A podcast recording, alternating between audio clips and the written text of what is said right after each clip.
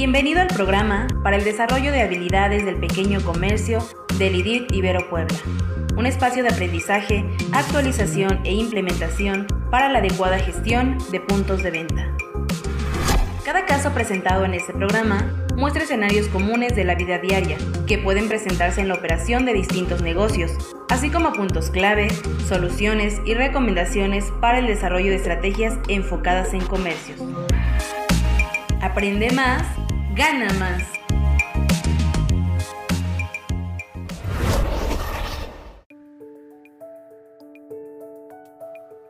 A continuación se presenta un caso correspondiente a Acondiciona el punto de venta. El título de nuestro caso, Acomodo estratégico de productos y de precios. Objetivo. Identificar el impacto de un adecuado acomodo de productos en nuestros negocios. Caso.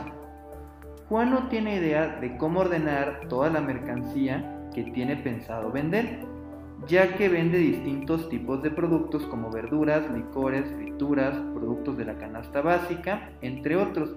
Es por ello que busca un acomodo que es estratégico para poder vender todos sus productos a un nivel aceptable.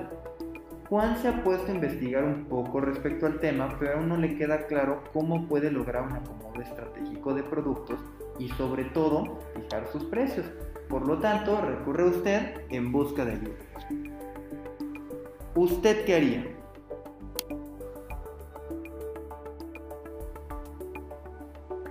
¿Qué podría hacer usted? Lo que podría hacer usted es recomendarles ciertas reglas de acomodo de tienda, como lo son las siguientes. Adyacencias de categoría. Tiene que determinarse con información de clientes y de consumidores según la manera de pensar del cliente cuando hace sus compras. Se podría facilitar su viaje en tienda y asegurarse de que no olvide nada en su compra. También se podrán impactar ventas adicionales a su carrito. La priorización de los segmentos, fabricantes y gamas de precio según la segmentación determinada se tiene que hacer tomando en cuenta varios indicadores.